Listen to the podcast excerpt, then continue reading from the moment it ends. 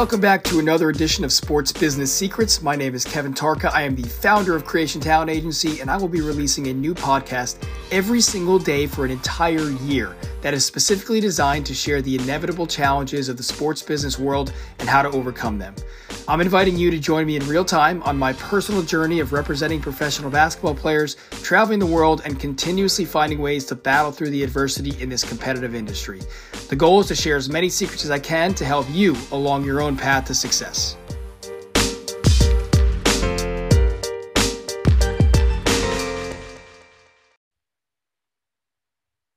Welcome back to another edition of Sports Business Secrets. Today we're talking with former pro, current consultant and mentor, trainer, and current head coach of Glendale Prep, Carlon Brown. For those who are less familiar with his background, Carlon played collegiately at Utah and Colorado before taking his talents to the professional level and giving buckets in many leagues and countries uh, around the world. He played in the G League, he played in the Winner League in Israel, in the BBL in Germany, where he racked up several awards and accolades.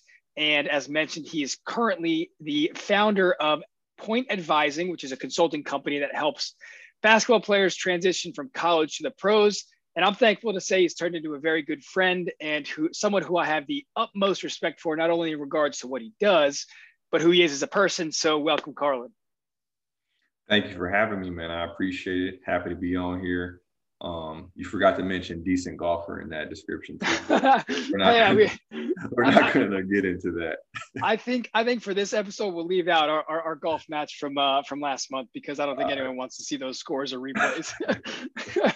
I had like um, three pars, man. I'm taking it. You had a couple too. No, that's true. That's true. Yeah, I, I think you win that battle. But but we'll we'll we'll, uh, we'll cover those in the, in the next episode. Um, sure. so I usually I usually give all my guests the platform to add anything because I know my my short intro didn't really do it justice. We'll obviously get into some of those topics, but um, you know maybe if yeah. you wanted to add anything to that intro, maybe before before your college careers on how basketball started impacting your life or, or, or growing up at all, and then we'll and then we'll dive into it. Yeah, I mean, my story is pretty similar to a lot of people's story. Played basketball as a young kid.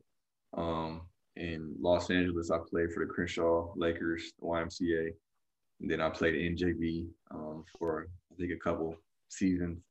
After that, just, you know, middle school, high school, fell in love with it probably early on, but really dived into the, the work ethic part of it going into my ninth grade year and um, was blessed to be around some great teams and be a part of some great teams. And um, went to college and made the most of that situation and turned professional. So I don't want to take up too much time getting into the details, but I'm very blessed to have the game of basketball really be a huge part of my life, and it's brought a lot of great things into it. So that's where I'm at. Gratitude, man.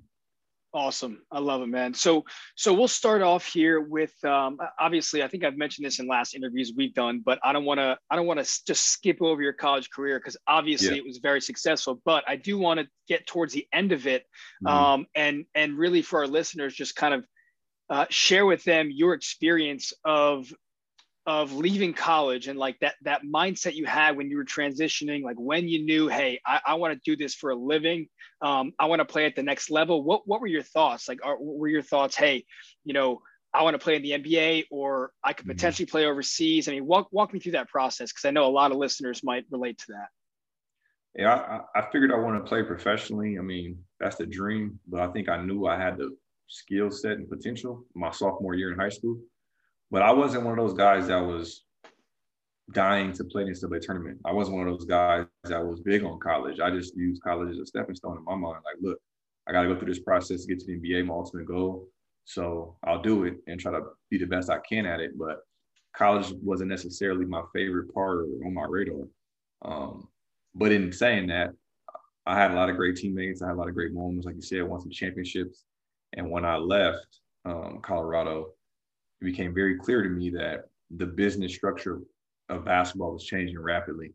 And there was so much information that I didn't have um, coming out that I didn't know from agents to contracts to taxes to what the good leagues were, where I fit best, how the G League really was. Um, all that stuff was new to me. And I kind of found out trial by fire, just really getting into it and seeing how it worked and um, making the adjustments from there is what really spawned my my professional career overseas and the success I had in that realm.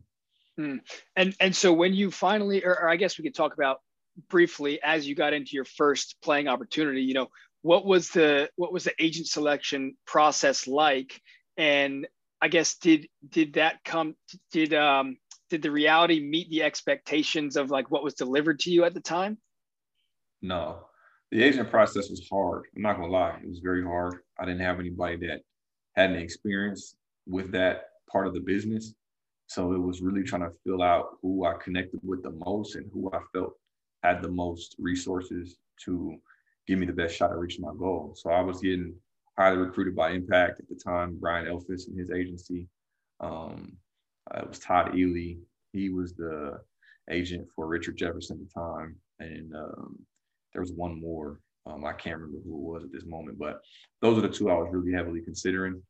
And um, I think I would have probably, looking back, I probably should have gone with Impact just because they had so much more presence and notoriety from social media and from a presence of using the actual Impact facility in Vegas and having those opportunities to match up with some of the best players in that draft class, I think, and having these GMC face to face would have probably bode well for my draft stock.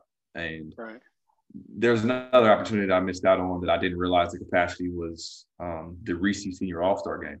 I got invited, and I thought it was just like a you know pity party for the seniors, like yeah, hey, come out to the NCAA thing. But when I spoke at it when we were in Minnesota, I saw how many scouts were at the practice, and I was like, you got to be fucking kidding me. So I dropped the ball um, again, not having the that person or that experience in those two in those two matters. But I ended up signing with Todd Ely.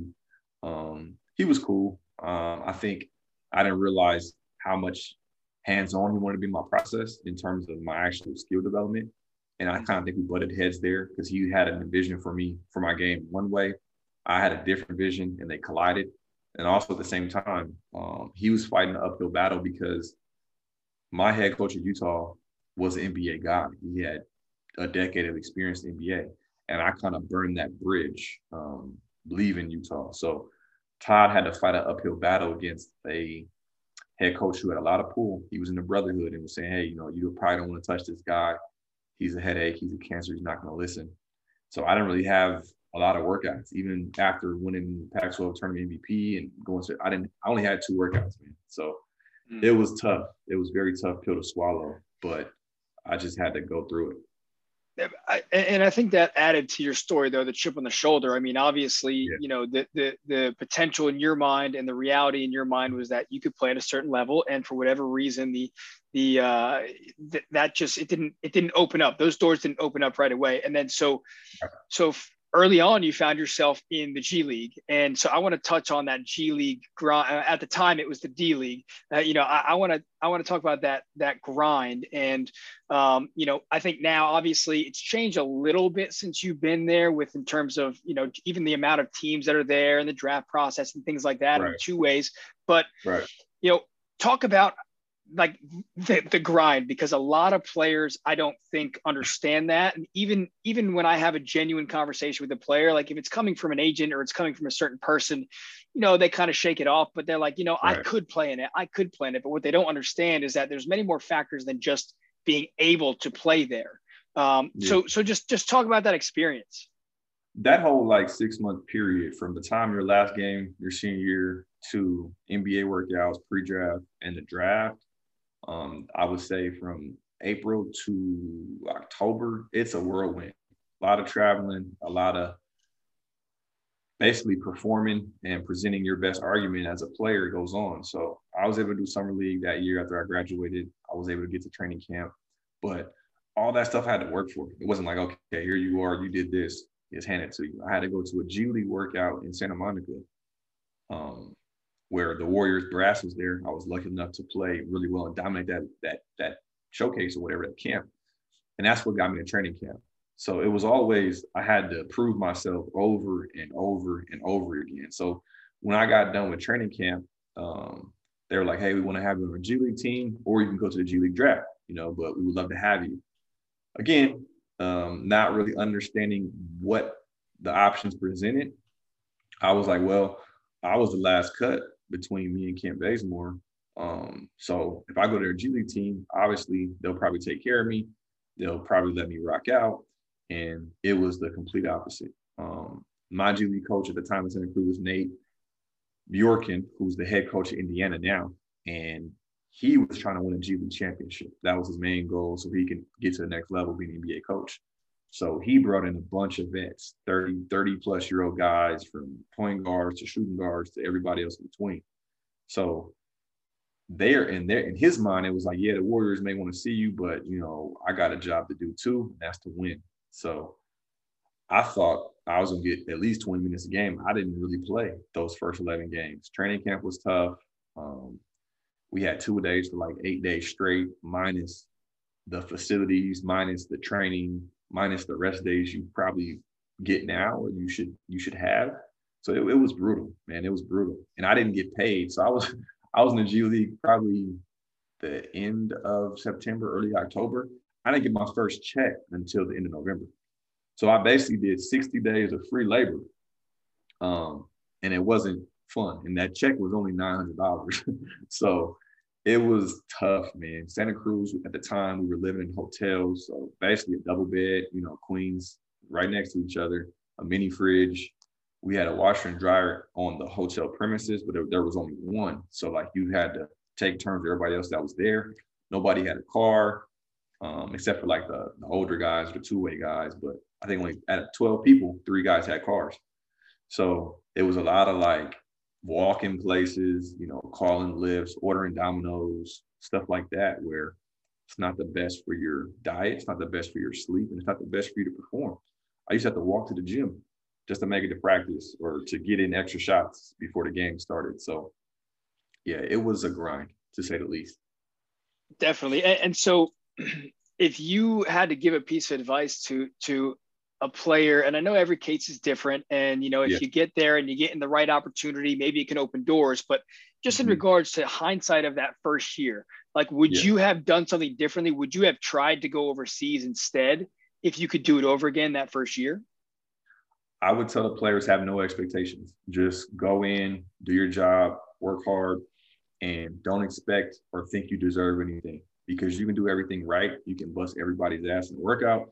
You can have one of the best shooting performances of your life. Does not guarantee you a spot or guarantee you more minutes. I only thing I would have did differently to start. I would have entered the G League draft. I would have gave myself more options as opposed to locking myself into one team and seeing what the market really said and who really wanted to invest in me.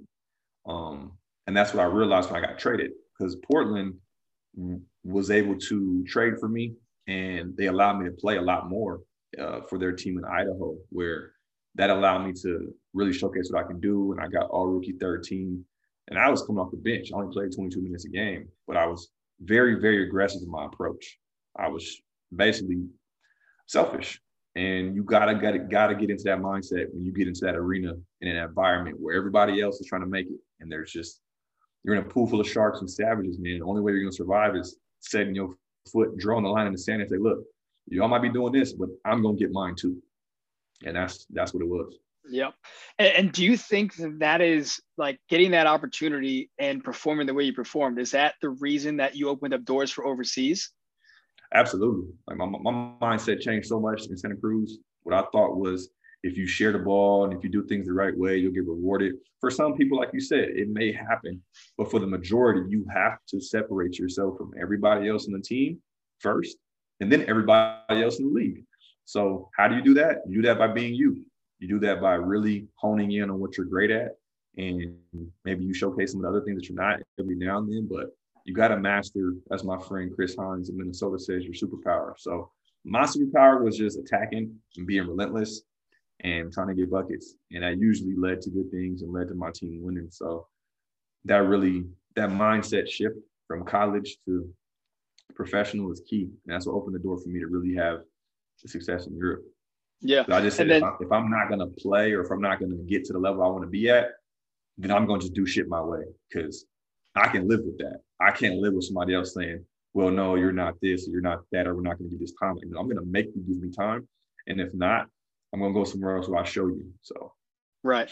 No, I, I, I think that's important for, for people to understand is because, you know, college is very different. Yes, you have to play the college, the team game and passing the ball, but like, you know, once you get to that next level, that, that, that try, as I like to say, that triangle goes up and the opportunities continue to shrink as you get to the top. And so if you're not the best of the best, man, right. if you're not the best of the best, then you're just going to be left behind. And so I think that's obviously what you did allowed yourself to get to that next level and show people overseas that, okay, this guy can really play and so let's transition into that conversation.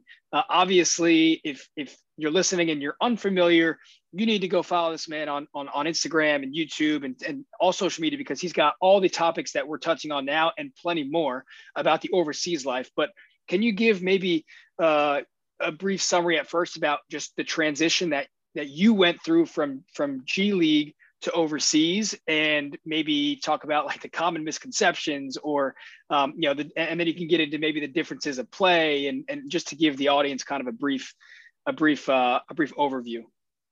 I mean i think the biggest thing again it goes just to how mentally tough you are. How much can you handle? How many adverse situations can you push through? For me going overseas was a breath of fresh air. It was way better than being in G League because not only was I getting compensated more, but I was in a better city. I was in a situation where I was the main guy. Um, and I was in a situation where I could thrive. It's not too many places you can go in the G League unless you coming from Kansas, Duke, UCLA, the blue bloods where you're really going to get a chance to thrive. Or if you had, I don't know, you were leading a mid-major conference and scoring or some crazy shit. But I wasn't doing that coming out of college yet. So for me, it was I can't take this salary anymore in G League. I'm not going to waste more time here where I can go somewhere else and kind of do a win-win where that's showcased and get paid pretty, pretty relatively good. And uh, the mindset was just, how do I pick up where I left off in the G League with that aggression? How do I go from all rookie third team to let's say a first team? How do I become MVP of the league? How can I lead the league in scoring? How can I do something that really just sets my name apart from everybody else? So that was my thought process going to Israel. Like, look, I'm gonna have a hell of a summer working out. Every gym I go to this summer before I left to Israel was I'm gonna be the best player in that gym. You're gonna remember me no matter what, my name, a play, a dunk, something. And then when I get to Israel, it's not gonna change. So that switch kind of flipped in Santa Cruz. I always tell people the story where I was on the beach just crying, just tears to myself, like this is not what I expected not where I wanted to be, considering all the work that I put in, all I went through. But what am I going to do about it? Well, I'm going to be a motherfucker. like that's what I'm going to do. So, yeah, for when I got to Israel, first preseason tournament, 20 right off the bat. You know what I'm saying? Just like letting my teammates know, letting my coaches know this is what you're going to get. And the biggest, I guess, change was having that much pressure on me as an American going overseas because there's pressure in the G League, but it, again, it's only for select few, the two-way guys, the guys that want to call up. Everybody else, like if you play well, that's a bonus.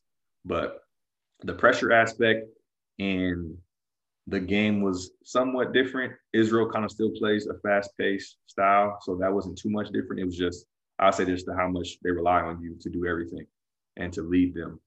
Um, other than that, man, it was wasn't about that. It was just like I'm gonna do this. you know what I'm saying? Come hell or high water, this shit is getting done.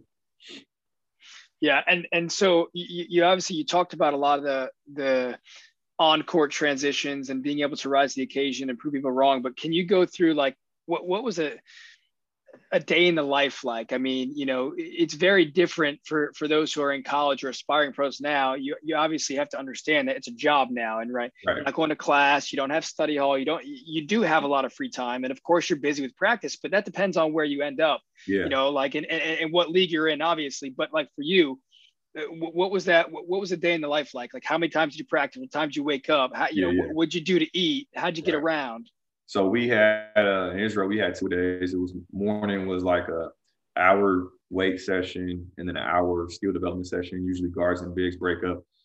And after that, you pretty much, you know, you go get some lunch. So My wife was there, so she usually cook me something really, really balanced. Um, you know, protein, chicken, whatever, some vegetables, some rice, and uh, a lot of water. That was pretty much it. Trying to find Gatorade when I could find it because Israel, you, they didn't really have Gatorade readily available like that when I was drinking that back then. Um, and then you go back for night practice. And night practice usually was around, you know, five or six. You get out of there around seven, eight. But it was like the first 30 minutes was some basic stuff. And then you're basically with my coach, we just scrimmaged the whole damn practice. So it was like playing a game. I mean, we didn't really go over too many schemes. We didn't do shell drill. We didn't go over any concepts. It was just like, you just got to play and let your instincts and let your training take over. So for me, that was right in my wheelhouse. It was like, look, I can do this all day. That's no problem. So it really translated to the court where it was like I had so much freedom from learning my teammates in practice, where they like to be, the spots, and then who I can and can't pass the ball to, and the rest of them are going up. So that was that was pretty much a day in the life. And, uh, if we had to travel, it usually was either the day of or the day before because Israel Israel about the same size as New Jersey, so mm-hmm. wasn't too far to get around. We didn't travel nothing extra, extravagant. It was a bus with AC, and that was it. Like you said, no Wi-Fi, no TVs. It was just it was like getting on a Greyhound, basically. Mm-hmm. Um, no flights out of the country. I didn't play. They didn't play the international cup at that time, so it was really about. I knew I didn't have gym access because we had our youth teams in there. So I treated every practice very seriously because that was the only time I could get quality reps. And then I knew we only played once a week. So I was like, if I don't perform this game, I'm gonna be mad at myself for a whole week. Let me make sure I'm I'm leaving it all out there and performing my best so everybody can see. Mm, yeah, that's huge too. Is that that once a week game is is is life changing. You're not used to it, so that pressure racks up real quick. Exactly, because in the G League, you use at the time we used to play back to back, and then in college, you used to playing Tuesday, Friday, or Wednesday, Saturday, or whatever, Thursday, Sunday. So you're always like, okay, I got the next game. I got the next game. But when you're in that entry level position as a rookie and your team's not an international cup, you don't have a next game. Like we've talked about in many conversations, you're being evaluated as soon as you step off that plane and get to that first practice. So if you have too many of those games that pile up where you're, you know, 0 for 7 or you're 2 for 10 and it's looking bad, yeah, it's time to time to reassess, and you might be on your way, cut, packing. For sure. And, and so after uh, after being in Israel, obviously, you know, you proved yourself pretty quickly. Can you talk about like what, what was your mindset when? Because obviously, you know, when when when you're going through that pro grind, unless you get drafted, even if you get drafted, but you're always like, all right, what's next? You know, like I'm looking yeah. for that next contract, and especially with mm-hmm. the overseas, a lot of these contracts are one year, high turnover, high yeah. pressure. So, uh, what was your mindset like? Was there something where you were like, hey, like I need to, I need to get to a certain level, or I really want to be in this country or in this league, and and and how'd you kind of process that mentally? Uh, I guess going through that process. The good thing for me at first was like I didn't know what overseas basketball looked like, so I wasn't watching EuroLeague. I wasn't watching Euro Cup. The ignorance was bliss, literally, because I was just solely focused on performing and winning performing and winning. So when I did start taking notice, because Maccabi Tel Aviv was our big rival in that country, because we were basically like the Clippers, they're like the Lakers, and they had a really good team that year. They actually won EuroLeague when I was there. So I only knew Maccabi. So then when I started watching them play against Milan and Madrid, that's when I started getting the sense of okay, this is a lot bigger than I realized. And at the time, I really liked the way that Milan played. Um, Keith Langford was there at the time, and I think he led them in scoring and led it Italy in scoring. So for me, I was like, you know, maybe I could do that. Maybe I can go to Milan and, and basically fill in for him when he leaves. But as the season progressed and I was getting more and more interest, yeah, all those thoughts started creeping in. What's next? How much can I make? Because I was clearly outperforming my contract. My, my team got a bargain on me. Um, so it was like, okay, I can't let this happen again where can I go next where I get my equal market value and then continue to elevate and rise up the ranks. So when it was all said and done that year, I probably had I had Milan, I had Olympiacos, I had Maccabi, I had Kazan, and I had Estudiantes. Those are my probably my five best, I guess, biggest teams in terms of the offers. And then I had Bamberg, which at the time was being coached. I forget the guy's name, but I think he's in the NBA now and they came and saw me play in April, and um, they were they loved me, and I was like, well, damn, y'all really committed. Y'all came out here during y'all season to check me out, so it means a lot. But then he got fired, um, and they hired Andrea Trinchieri, who's the head coach now at Bayern, and um, you know he had that kind of same respect for me. But I don't think he realized, you know, how good I was. He didn't really care for the Israeli league like that, but um, Brendan, their scout, really kept pushing me to come, and I went with them I really trusted Germany as a whole. That's what I was looking at too during that time. Was, okay, whose economy is what? Who takes care of their players outside of basketball? I didn't want to go to Olympiacos and play for free for four months. I didn't really want to play behind Spanoulis either. I was 24. I didn't want to play 18 minutes a game. I figured I could do that when I'm 34, you know? So all these factors played in my head. Didn't want to go to Kazan because it's Siberia and I had a wife. um, Maccabi gave me a low ball offer. I didn't want to deal with them. And uh, Estudiantes, they, they were competitive, but I didn't want to go to the ACB at the time because Americans don't necessarily do well um, their first couple years. And you got to kind of build up that resume. So um, Bamberg was the best fit, and Milan came in late, and I was pretty much already committed to to Bamberg. So that was my thought process. I really checked the boxes. I really see where I could go to from there. Bamberg's history with PJ Tucker, Brian, I think it's Robertson, uh, Robinson, and then they had a couple guys that already made the NBA, and that was my goal was to get back to the NBA. So that's how I kind of did it, basically deductive reasoning. Mm. I, that was going to be my next question, but you you you crushed that answer. It's just like you know, I think it's important for people that are listening to identify all the different variables yeah. that need to go into the process. And and the way that yeah. I usually phrase it is, you know, all those things that you mentioned, the obviously the salary, the coaching staff, the you know the the, the culture of the country that it's in. Uh, do they pay right. on time? Um, right. You know, how much access you have to the gym, what your teammates are like, the coach, all that yeah. stuff.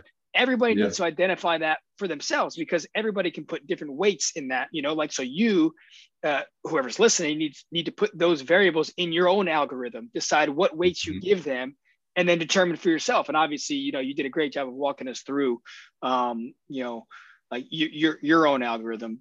Yeah, and I think so, a lot of guys get they get over sensationalized with the fact or the hype of oh, I got to get EuroLeague, I got to get EuroLeague, I need this stamp.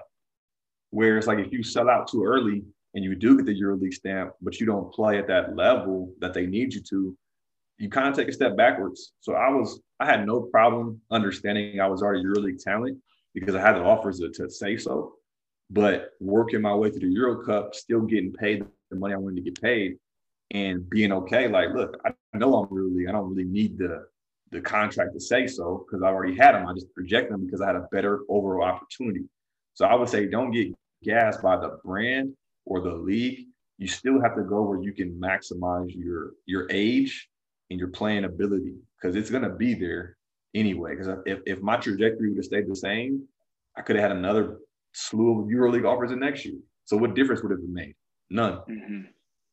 Yep, that's great. I, I think you know the, essentially it's just it's just the label. You know, like yes, being in the EuroLeague is cool, um, but there are so many other opportunities that could be just as lucrative, but also as beneficial to your long term process. So it's it's uh, right. definitely a great point.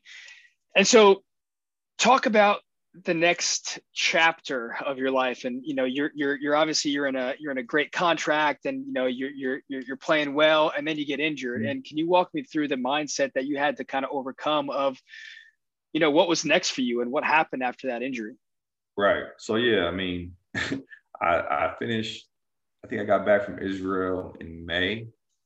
Um i had like six mini camp workouts that i did or i think i did four out of six i ended up getting hurt but um, did summer league with the Nuggets, didn't really perform well, and I was like, all right, I'm ready to sign because this ain't ain't what I need to be going through. So I signed with Bamberg in, in the summer league, end of summer league, and um, went there, was killing it, man. Was killing it through the preseason, was killing it practice. It was basically the same thing that I was doing in Israel, just with better teammates around me, and um, I guess you could say a better league. And um, so I was the high of high. I was really at the peak of my powers and I was still climbing, still going. So when I got the injury the first game, um, I didn't think nothing of it too much. But then when I realized at halftime I couldn't bend my knee back, I said, oh, this might not be good. But I finished the game. Uh, we played uh, Bremerhaven. I had like 17 and 19 minutes and 17 21 minutes. But after the game, I couldn't put weight on my knee. And I was like, oh, shit. So I got to get mm. it checked out. So I get it checked out. And um, at first, they thought it was nothing. You know, they drained it. They said, you know, you'll be fine. And then did another MRI. They revealed that I had cartilage damage in my knee. And cartilage damage, for those that don't know, is basically it can be basically the end of your career, and that's what it was for me. Um, so it was a hard, very hard reality to swallow, man. Because six months ago, I was I was the top of the mountain. I was one of the most highly coveted guards in Europe, and um, for it to basically flip on its head after all the work I put in, sacrifices, it sucked. It really sucked. So I went home. Um, I got a surgery, um, thinking that it was going to be okay, and I would get back to my level just with time and effort and just put in the work that I always did. So I went back to Ulm the next year, another Euro Cup team in Germany, but it just unfortunately I just couldn't get back to myself that I was that what I was showing in Israel. And it was a lot of frustration, man. It was a lot of pain, um, physically and mentally, probably more so mentally, just not being able to perform on call like I was so used to doing. So it was tough. It's still tough to this day, you know, watching some of the guys that I was trying to compete against and with and my former teammates are now 10, 9, 10 year pros. And even the guys that I mentor who I wanted so bad for them, but they still don't quite understand what it takes. So, yeah, but I think giving back has allowed me to ease some of that pain, especially for the guys that really do take what I say to heart and listen and apply it. And they see that it works. Those are some of the better moments. And then also training now when I'm able to get on the court with guys and they see, like, oh man, he's he really knows his stuff detail by detail and it works. So it's just again, I go back to that G League thing where I said you can do everything right, you can be the best, but it does not automatically turn out to be what you think it should or what it could be. A lot of variables happen. So mm. just try to be really present and grateful in those moments. Yeah, and, and and again, I think all that all that uh, that experience, that pain, that hurt, but also the ups, uh, including the downs of your career, is really what has helped you be successful and and impactful with point advising. And and, and I want to touch on that a little bit because you know that that is really that next chapter of of of your career. Um, and so for those who are unaware, who might be clearly living under a rock who don't know what point advising is. Can you can, can you tell the audience a little bit about what you do uh, and and maybe what services you offer and and how you might be able to help them if they are either currently a pro or aspiring pros? So basically, my services helps the rookies and current pros understand the business of basketball. So for the rookies, it's about the transition aspect. It's about understanding where your game is going to fit best and then for the current pros, it's maximizing where you are and continue to elevate until you retire, putting plans together, really looking at your offers and the teams you're considering and seeing if it's going to get you get you where you want to be by the end of it when it's all said and done. So my services, I do consulting services where I do monthly check-ins with players, see where they're at, not only physically, but mentally, not just about the stats, not just about their performing, but you're only as good as where you're at and where your mind and where your heart is at. So that's always the first and foremost thing we talk about. I also offer, uh, offer um, film services where I watch games with my guys or games with clients to help them understand where they can be more successful, to point out things they probably didn't notice or their coaches haven't pointed out to them so they can be more effective. And then really just trying to focus on things that are important off the court. So, what are you doing with your money? Um, what are you doing in terms of your life insurance, especially for those who have wives and kids. A lot of players don't really understand how valuable that is when you're traveling all around the world every single year. You just want to really limit your risk, but also prepare yourself for life after basketball. And that's really my service um, mm. provides. Yeah, and, and and I'll be the first to tell you, you know, obviously I'm an agent and I love helping my guys and making an impact, you know, in their lives off the court. But it is so important that you have multiple people in your crew. And uh, and, and if you're listening, man, you, you really, like I said before, you need to check out some of Carlin's stuff, even if you just listen to his, you know, free advice on on Instagram, on his videos. Um, but if you are if you are interested in connecting with him, and for whatever reason you you can't find his stuff, just obviously shoot me a message and I can connect you guys because uh, you know I can't think of anyone else that um, has as much impactful advice um, as as Carlin does on uh, on Pro's career. So d- you definitely need to check that out. And uh, I appreciate of, that because yeah. some agents are fearful of me. Some agents don't really know what I do or how I can help them, and other agents do. Other agents say, "Hey, man, thank you for talking to my guy. I really appreciate that. It's really leveled him, settled him down." And uh, I'm not here to be uh, against the agent. I'm really not. I'm really here to compliment the agent, but just give it from the player's perspective. So It's it's very a lot of agents, unlike unlike Mr. Tarka, unlike Mr. 30 plus stamps, a lot of agents don't go over there. So yep. Yep. that's why I yep. really respect what you do and how you really cater to your clients.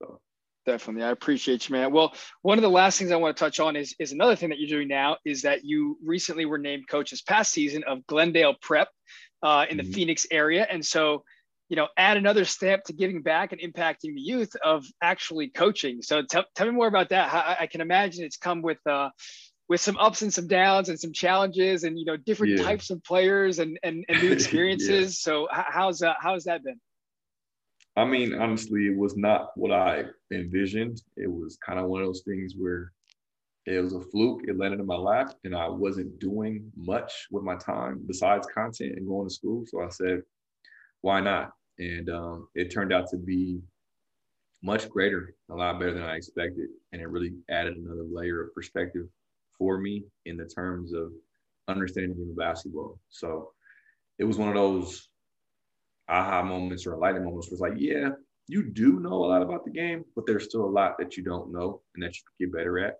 when conveying messages to players on all levels. So it was a humbling experience to be brought down to uh, a lower level of basketball, which I haven't seen in a long time.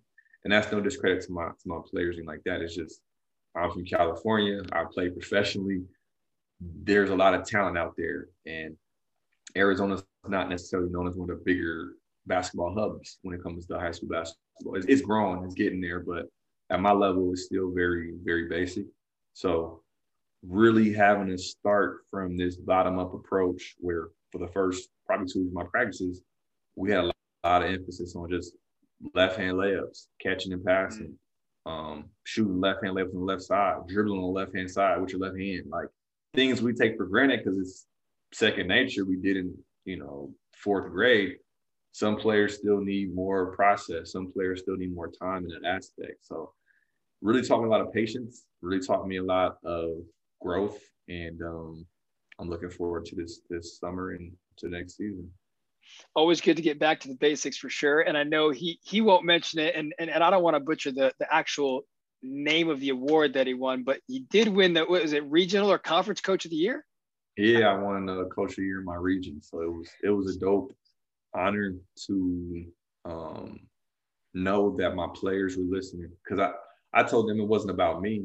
Um, it was really about them taking the knowledge and taking the time to work on we worked on and present it in the game. So I'm not one of those coaches where it's all about me and the ego. It's really all about the players and whatever they do well or they don't do well is a reflection of me. So that's that's it. But yeah, man, I'm proud of my guys. That's their award, and I'm proud of my staff too for letting me come in there and and kind of show this whole new uh, way of basketball that they never seen before.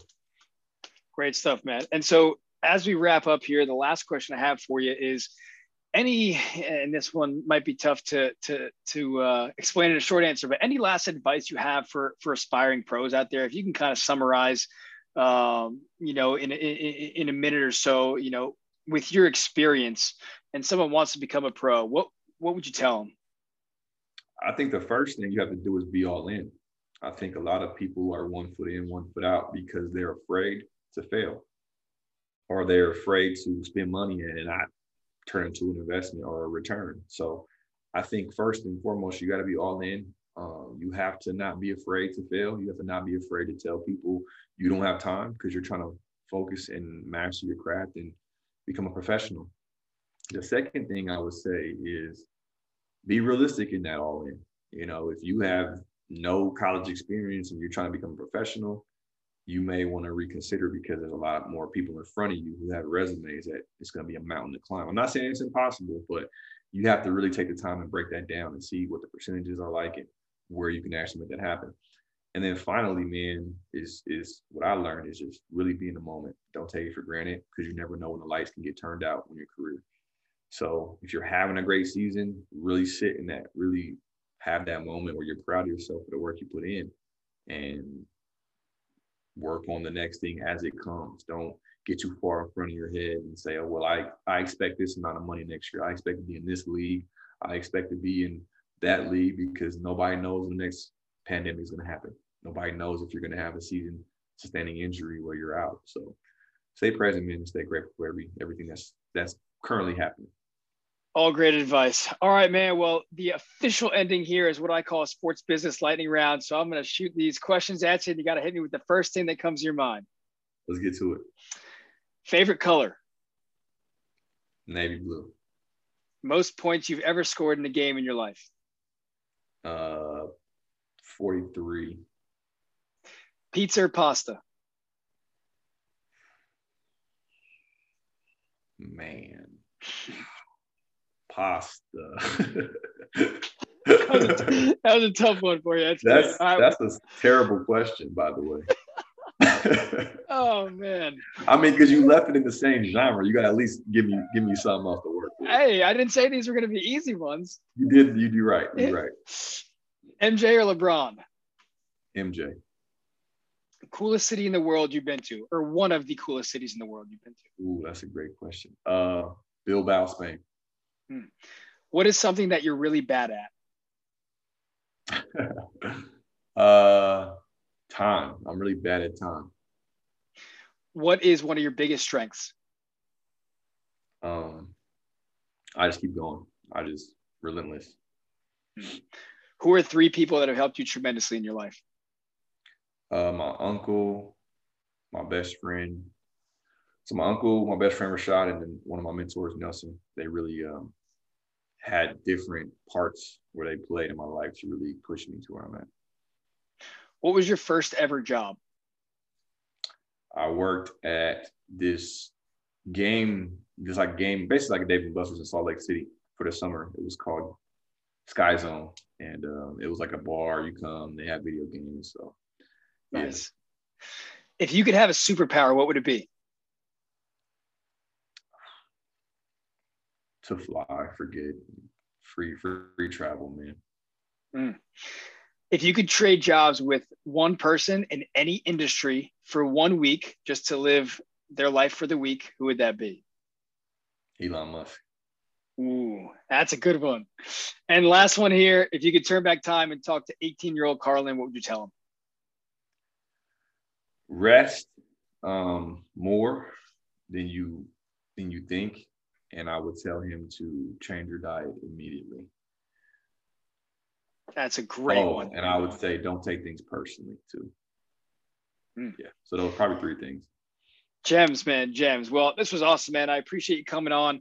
I know we could have talked for hours about all these different topics, but I know the listeners are going to uh, going to be better off for listening to this episode. So I appreciate you. I appreciate our relationship. I'm excited to see all the impact you have, not only on your high school kids now, but on, on the pros. And uh, again, if you're curious as to how to connect with Carlin, you're listening to this, make sure you either shoot him a message, follow him on social, or just send me a message and I'll connect you guys. So until next time, my friend, we will see you uh, in a gym or maybe even on a golf course soon.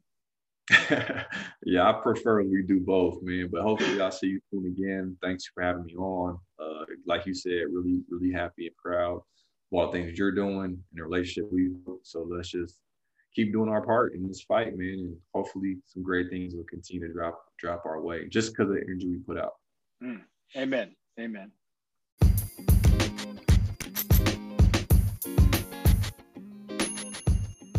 Thank you so much for listening today. If you enjoyed this episode, it would mean the world to me if you could give it a rating and a review on Apple Podcasts. And if you're feeling really crazy, you can even share it on social media. As always, if there's a topic you want me to talk about further or a guest you would love to hear on the podcast, just shoot me a message on social media at Kevin Tarka. Thanks again, and I'll see you here tomorrow morning on Sports Business Secrets.